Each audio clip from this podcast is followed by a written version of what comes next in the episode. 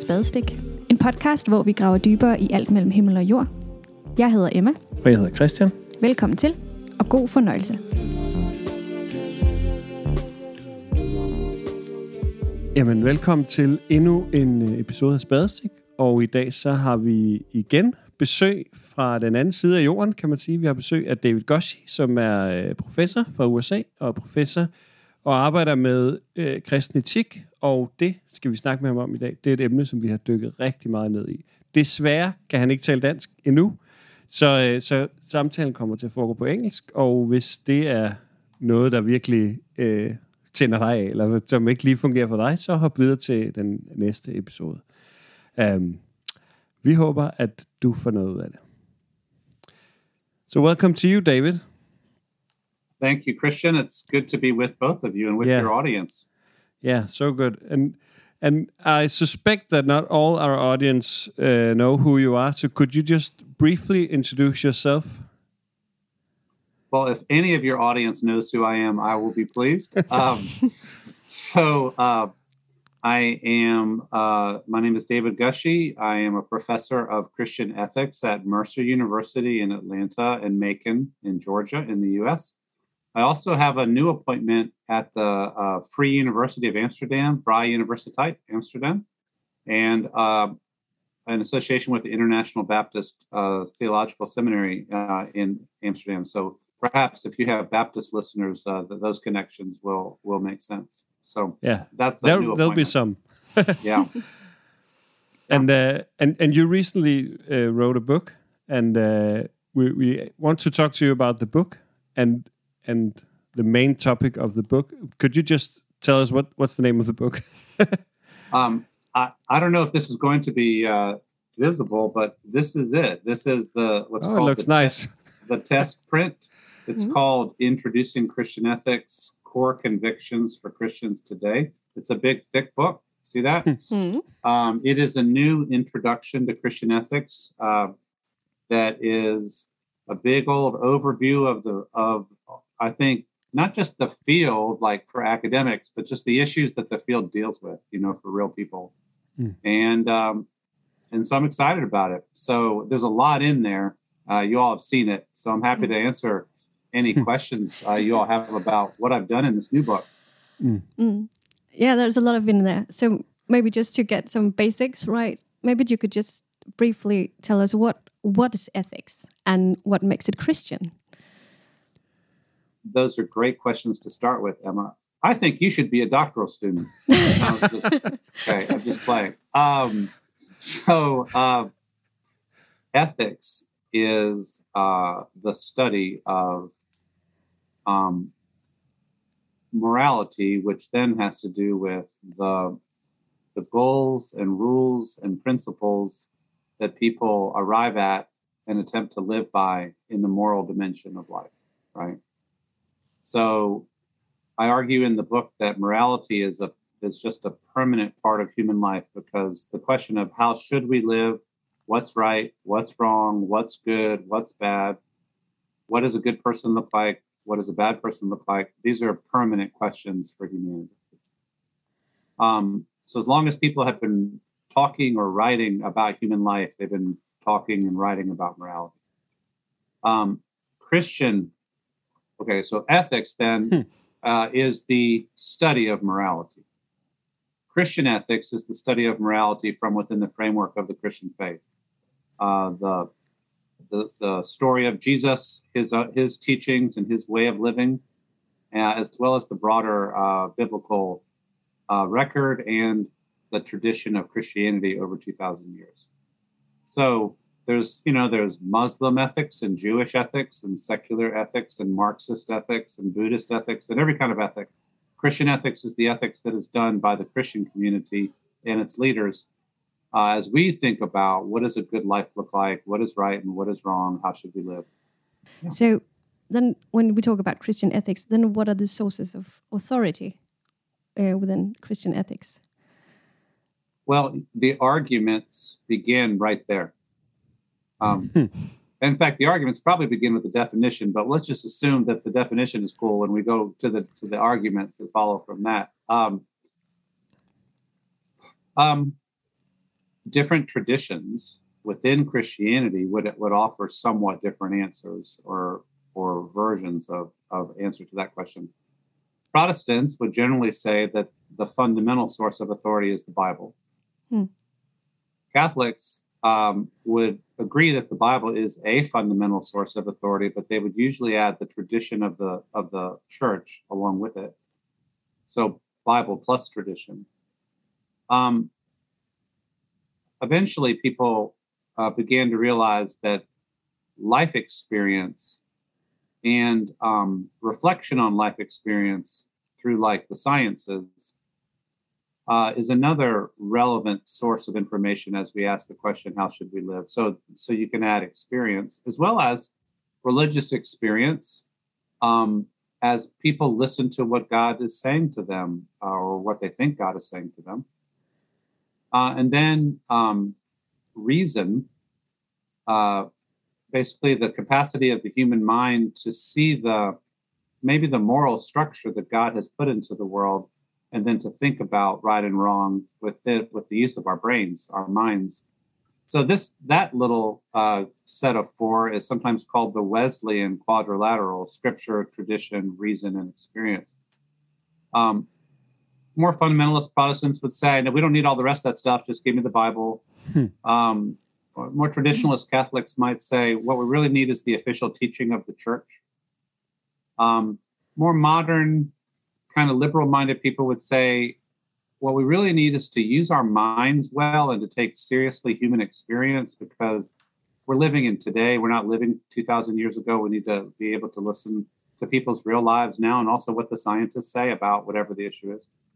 So there's a lot of push and pull, uh, a lot of arguments within those sources. But in the book, Introducing Christian Ethics, I, I reflect on the sources that we have, some of their possibilities, some of their limits, and how difficult it is to figure out. I mean, even if you have all these sources, it's not like um, do you have paint by numbers there you know like where you you know kids will color in you know a certain color Mm. it's it's not like painting by numbers it's it's more it's more of an art form it's complicated Mm. these sources inform what we decide but we still have to decide and there's a lot of complexity in in the moral arena Could, could you maybe could you maybe reflect a little bit on the different qualities of the different sources? Because that's Yeah. like for me, that's one of the most interesting things. It's it's the sources of Christian ethics. Like where do we get our moral and ethics from? Yeah. And I think that's important. And a lot of times people rush past that because they want to know, well, what am I supposed to think? Mm. But when you're talking about the sources, you're talking about how am I supposed to think more than what am I supposed to conclude, right? So the sources um, are are really fundamental, and using them well is really fundamental to being a thoughtful Christian ethicist or just Christian, I think. Um, so, a couple of thoughts. Um, scripture, you know, you have the Hebrew Bible and the New Testament. Two thirds of our Bible is Old Testament. Um, there's a lot of really powerful uh, ethical material there, but there's also massive cultural gaps between ancient Israel and modern Denmark, right? Mm. um, and um, and some problematic materials, especially around violence, that have, you know, God ordering mass killing and so on. It's a deeply problematic part of the Hebrew Bible. It's not everywhere, but it's there. You know, um, it's also uh, the Hebrew Bible tells the story of the Jewish people in their relationship with God and the laws given to them, and uh, the land given to them, and the covenant that they uh, agreed to with God, and how all of that relates to Christians and the general human family is complicated, right? Um, the New Testament, in one way, it's it's simpler in that hopefully Christians are taught to focus on Jesus. Uh, I always tell people in my churches and in my classes, always marinate in Jesus. Spend as much time as you can with with the example of Jesus, the teachings of Jesus, um, the life and death and resurrection of Jesus. When in doubt, always return to Jesus. So our, our faith is not just about a book, our faith is about a person. And so I believe in a Christ centered, a Jesus centered ethic. but then the rest of the New Testament has a lot of interesting material, you know, reflecting on Jesus, but also reflecting on what it means to be the church. Paul's letters, you know, I, you know, there's all, all kinds of good stuff there. You know, so the Bible is vast, um, thirty-one thousand verses, a lot of complexity, a lot of diversity. It's not easy to just even read the Bible very well for ethics, but that's where you start, right? I mean, then you go into the tradition, two thousand years uh, and one thing I like to say about the tradition of the church is that it you have both one tradition and many traditions. In, in a sense, there is a Christian theological tradition that we all share, and a moral tradition that we all share. And the documents that we have going back to the early church give us a lot to work with. But then, you know, when as the church divided, the tradition divided too. And so there's Catholic ethics and Orthodox ethics and Protestant ethics, Baptist, Methodist, you know, Lutheran, uh, and so on. And and so it's like it's almost like shattered glass.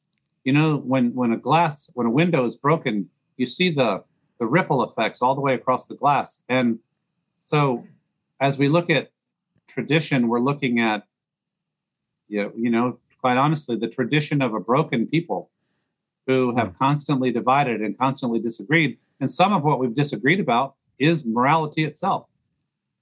That's one of the main sources of division has been moral issues, not just theological issues. You know, then when it comes to human experience, I mean, I mean, I don't know how one could be a good pastor or even a good human being without taking seriously life lessons, things you learn from living this life things your parents learned, things your grandparents learned, you know? Um, there's wisdom gained through living. But nobody's life experience is infallible. If somebody says, you know, say, I had a bad marriage and I got out of it and then I got remarried and I was happier, therefore everybody should get out of their marriages and have, try to have as many marriages as possible or something, you know, that you hmm. can't necessarily draw clear, unequivocal lessons from life experience. You know, the, those are also disputed. You know, and then when it comes like uh, to the role of the mind, using our brains that God gave us to think through things.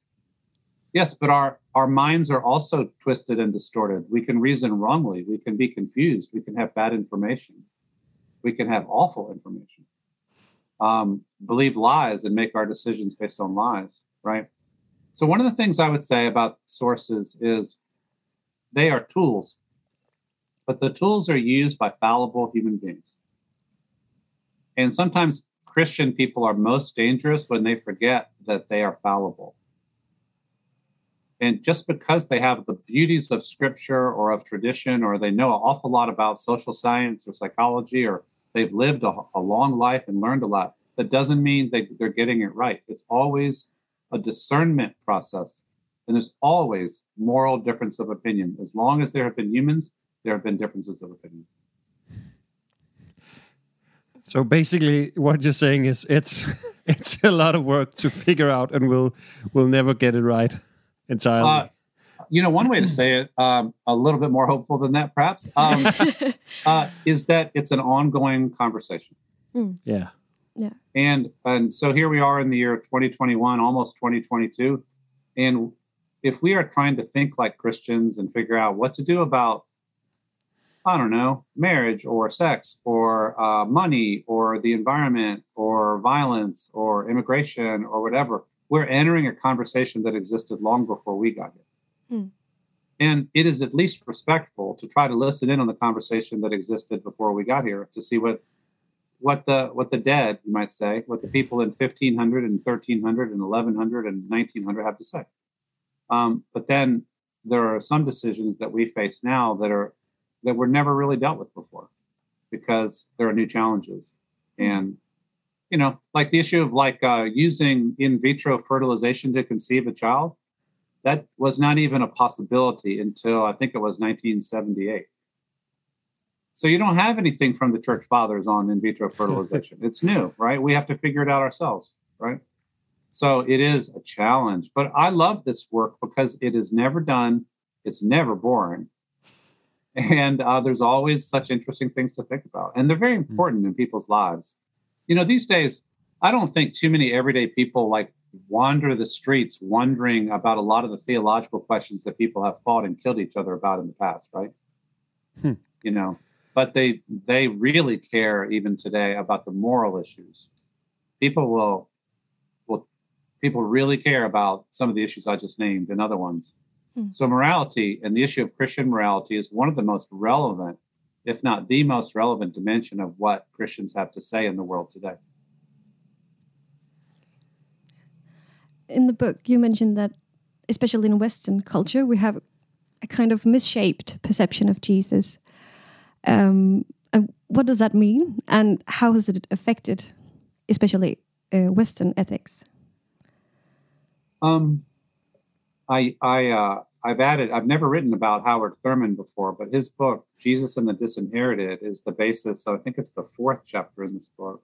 Um, yeah, and Thurman was an African American born in 1900 thereabouts, who was one of the first uh, recognized theologians to say that the vi- the vision of Jesus that Europeans and Americans developed was very different from the Jesus who would have actually lived in first century Palestine.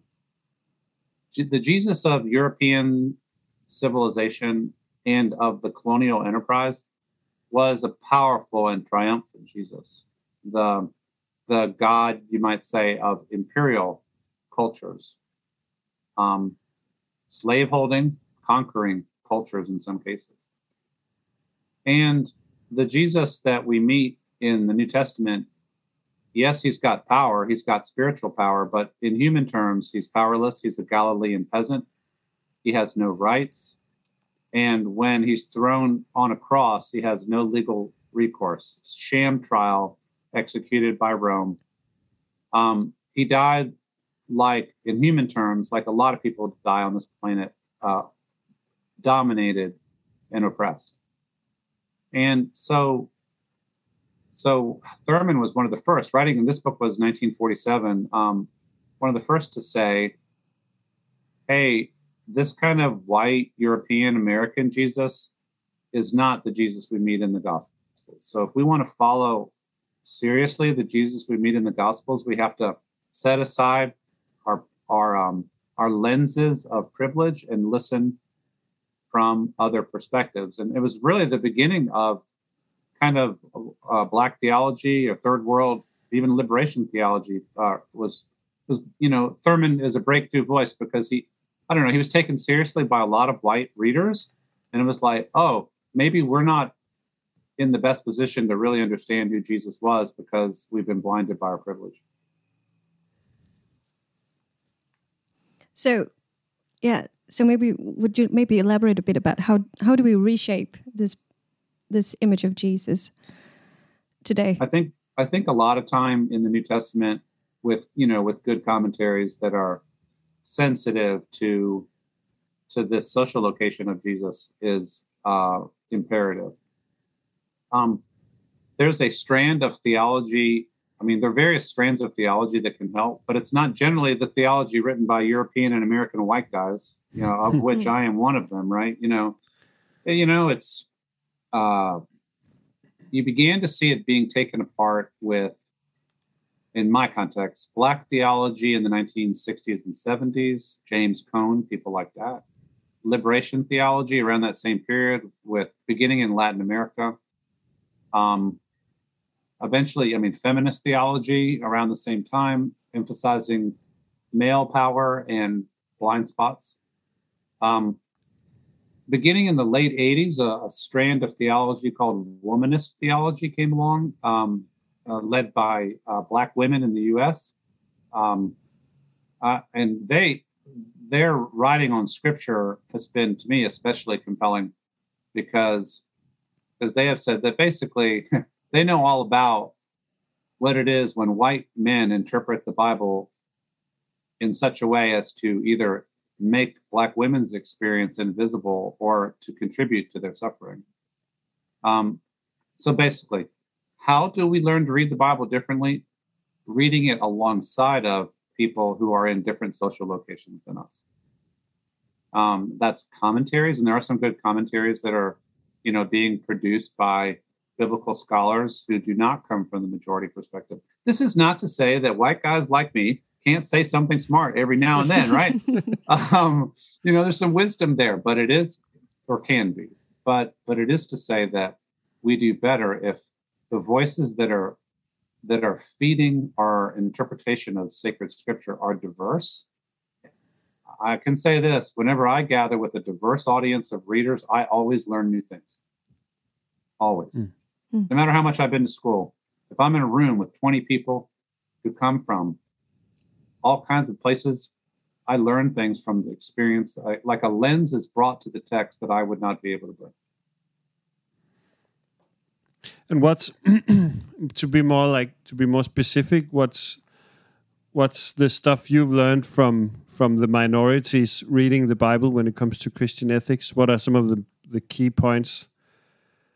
Um, I would say that the the amount of urgent attention that the Bible gives to the to the physically abused, the poor, the political, politically oppressed, um, to those on the margins of society, um, and in the way that Jesus's message sure appears to have been a prophetic message of justice and peace and deliverance of the oppressed. Um, it is easy for people who are in the upper strata of society just not to see that. Um, the the the way in which the Bible the Bible has been used to hurt people is never more acutely described than by people who have been hurt by by the use of the Bible. So to me, that includes uh, LGBT, gay Christians who talk about what it's like to be beat over the head by the Bible. Um, but it's it's women dealing with patriarchy, or it's or it's um, immigrants dealing with xenophobia, or um, in our country, the long history of African slavery and the way that was justified using the Bible. Um, so, so I would say, um, I have learned never to assume that just because somebody with a Bible waves it at you from the front of the church and says, the word of God says, never assume that they that their word should be taken uncritically. ever. It's an interpretation. And I believe interpretation is best done in community. And community that is as diverse as possible so that people's blind spots and privileges and biases can be corrected uh, as we work together in community. And about communities, you you say in the book that, especially in churches, there are uh, a lot of soft patriarchy. um, would you maybe talk a little about what that is, and maybe also how can we resist patriarchy with the Bible, which is a patriarchal text, or lots of texts, but yeah, yeah. Um, yes, uh, I have written um, more on the, the patriarchy issue in this book than in any previous book of mine. Um, and one of the things I do in that chapter is I compare um, two significant American statements from the late 80s, one by a group called the Council for Biblical Manhood and Womanhood, which takes the conservative position, and then the other Christians for Biblical Equality, which takes an egalitarian position. And I analyzed those statements and kind of put them up against each other. And I and they're both out of the evangelical world, the one more patriarchal, the other egalitarian.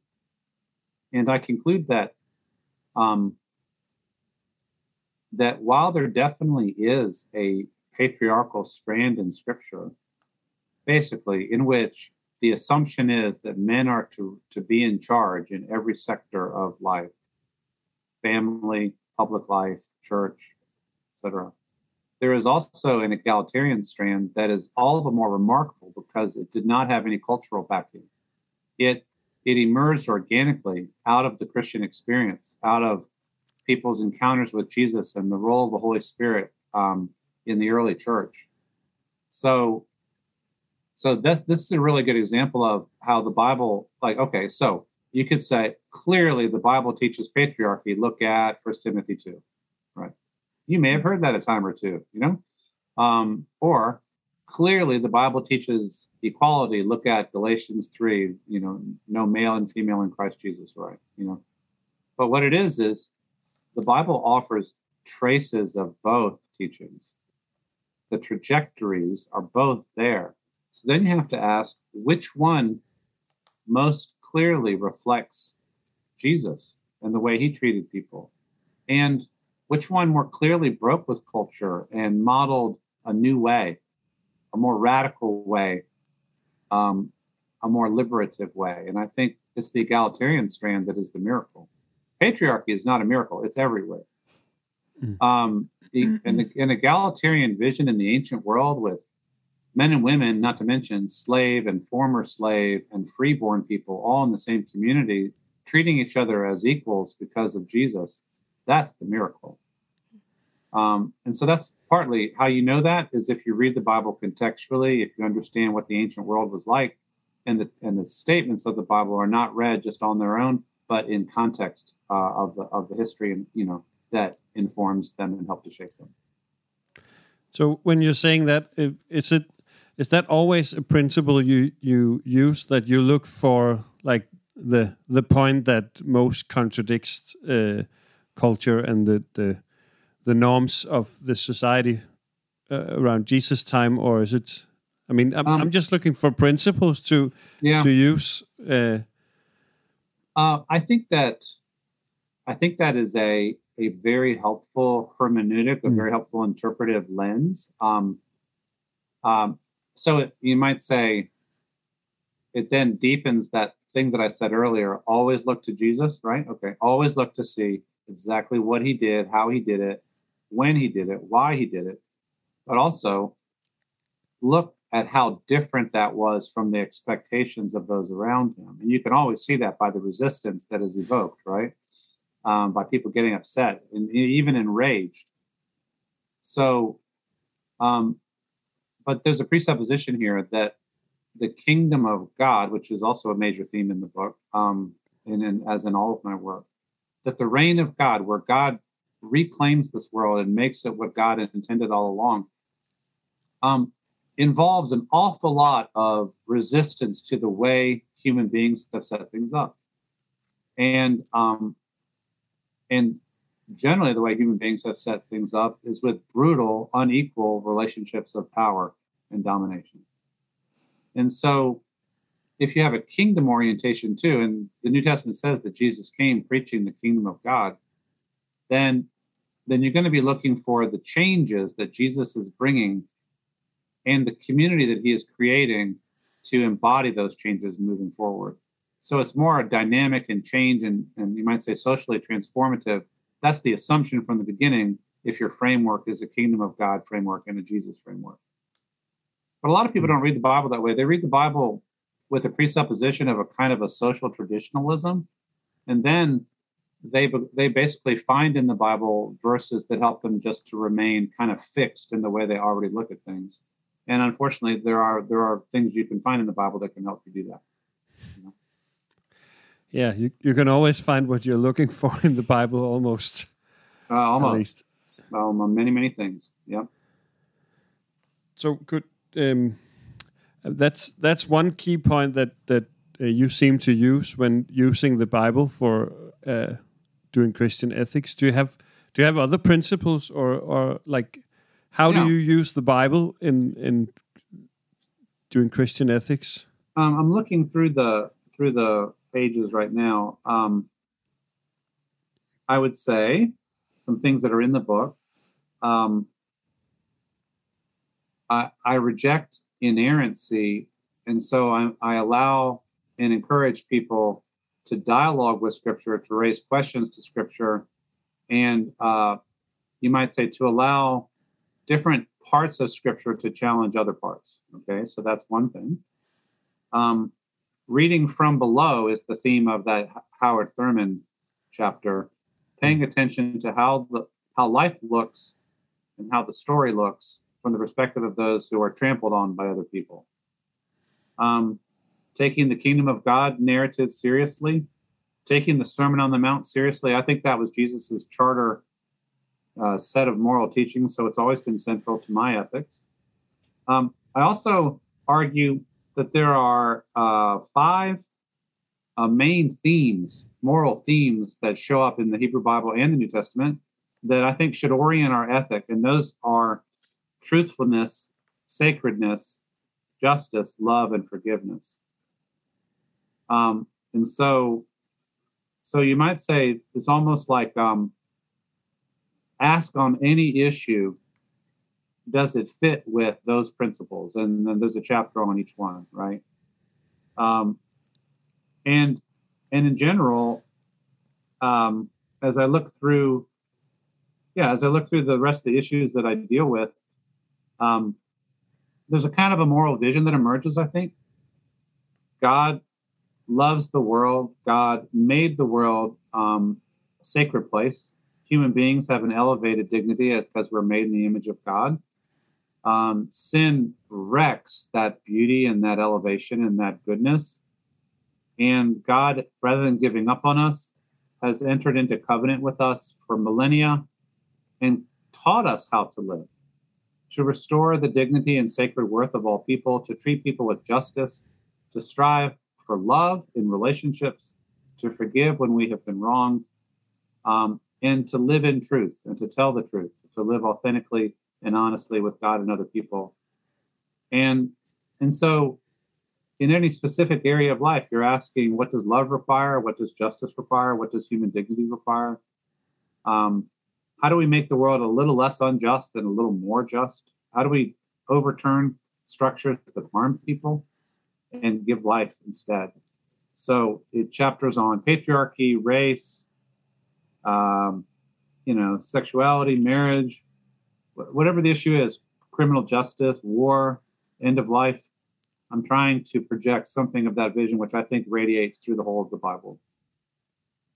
Hmm. So that view of of uh, Christian ethics is a lot less uh, rule based than what we would normally see, and it's a lot le- it's a lot more oriented uh, uh, towards a goal or towards like where where are we headed? So we're headed in this direction. So how can we get there? I think that's right. Um, though there is a role for rules, I have a chapter that's all about like rules versus principles and things like that. This is one of the oldest debates in ethics, right? You know, uh, for some people, the only way they really know how to think about right or wrong is in terms of rules. Do not do this. You must do that. It's simpler. Um, and in some cases, we absolutely need really strong rules because we're tempted to to stray from them and do stupid stuff, right? So so we need rules, but but a lot of the most important issues in life are not easily resolved by rules, especially when we face a new challenge. Um, we're making judgments in situations, attempting to apply principles amid complexity and not always knowing what the right thing to do is. And so, yes, the way you described it there, Christian, it's more like you're leaning in a certain direction. How do you go there? Um, and and the idea, no Christian should ever feel like they have arrived or they've figured it all out.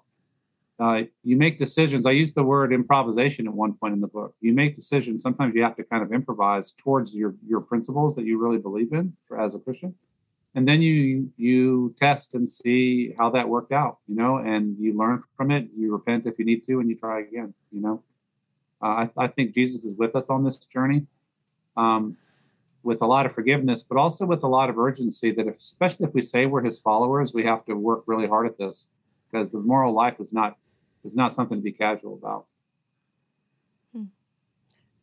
you've already already said a bit about it but then what is the goal of Christian ethics.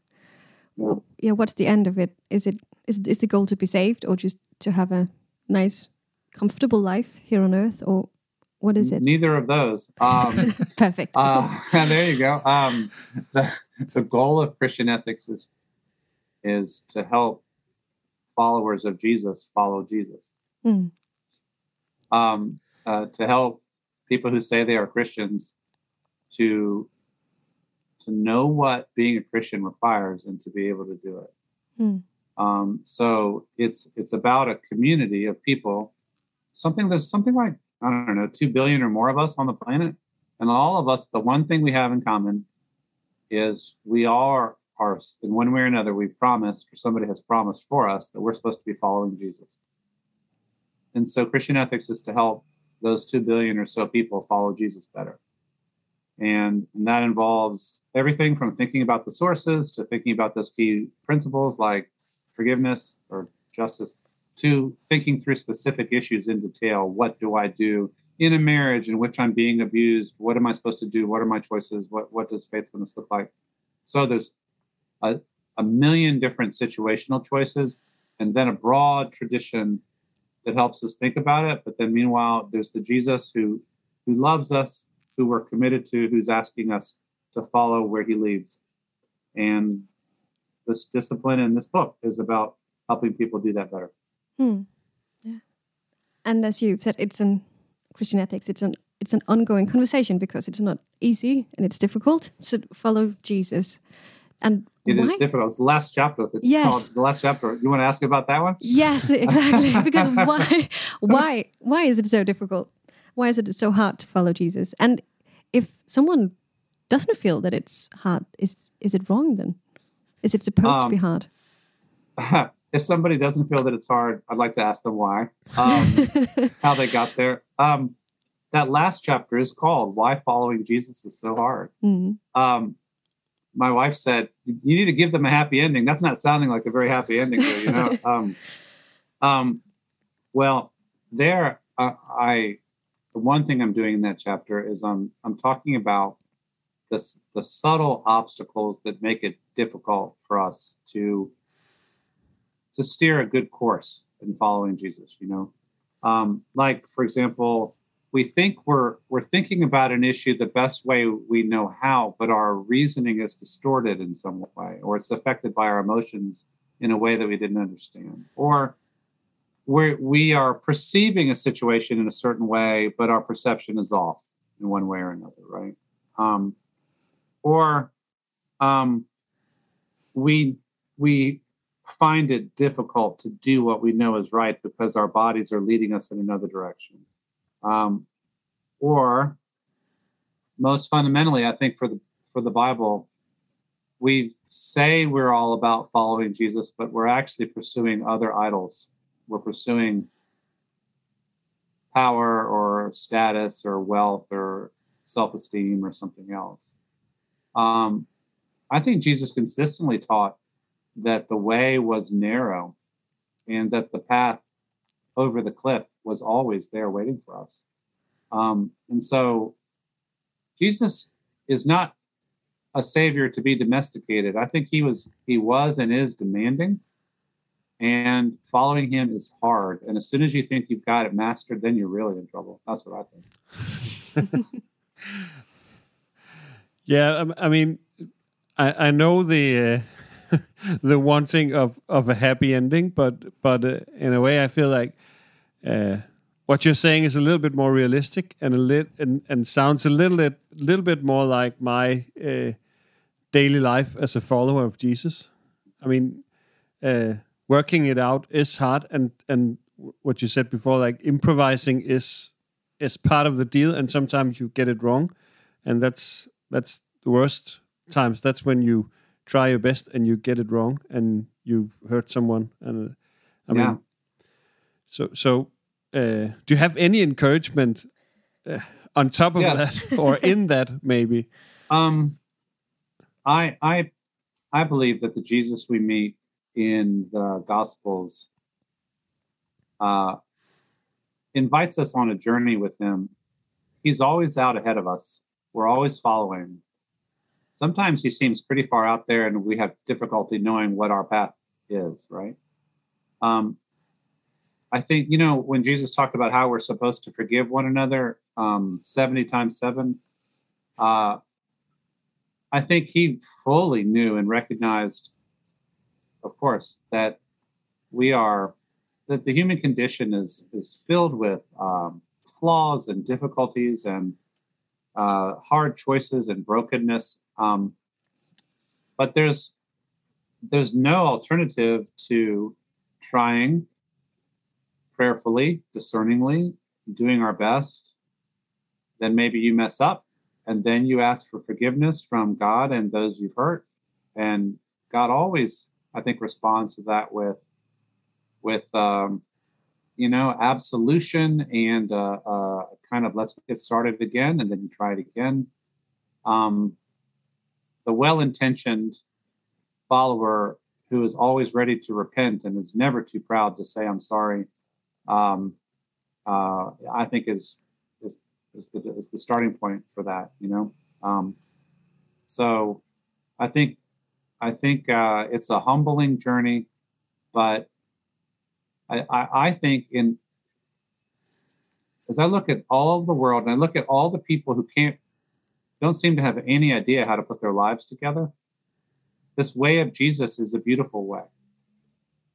Uh, I mean, think about think of the cruelty, the maliciousness, and the pointlessness of how so many people live their lives. Right, a life that is about mercy and compassion and justice and forgiveness and humility and love and dignity of all people man that's a that's a pretty good way to live that's a pretty good vision to pursue and even if we get it wrong at least we're heading on a path that is one of the most it, well i think is the most beautiful path for human life that has ever been articulated on this planet hmm. and i want to be on that journey and I want to be on that journey with a community of other people who are also on it just as seriously, you know, hmm. uh, humble yet urgent uh, on that in that journey. And is it possible to pursue or to be on that journey without being a follower of Christ? Yeah, I think that there are.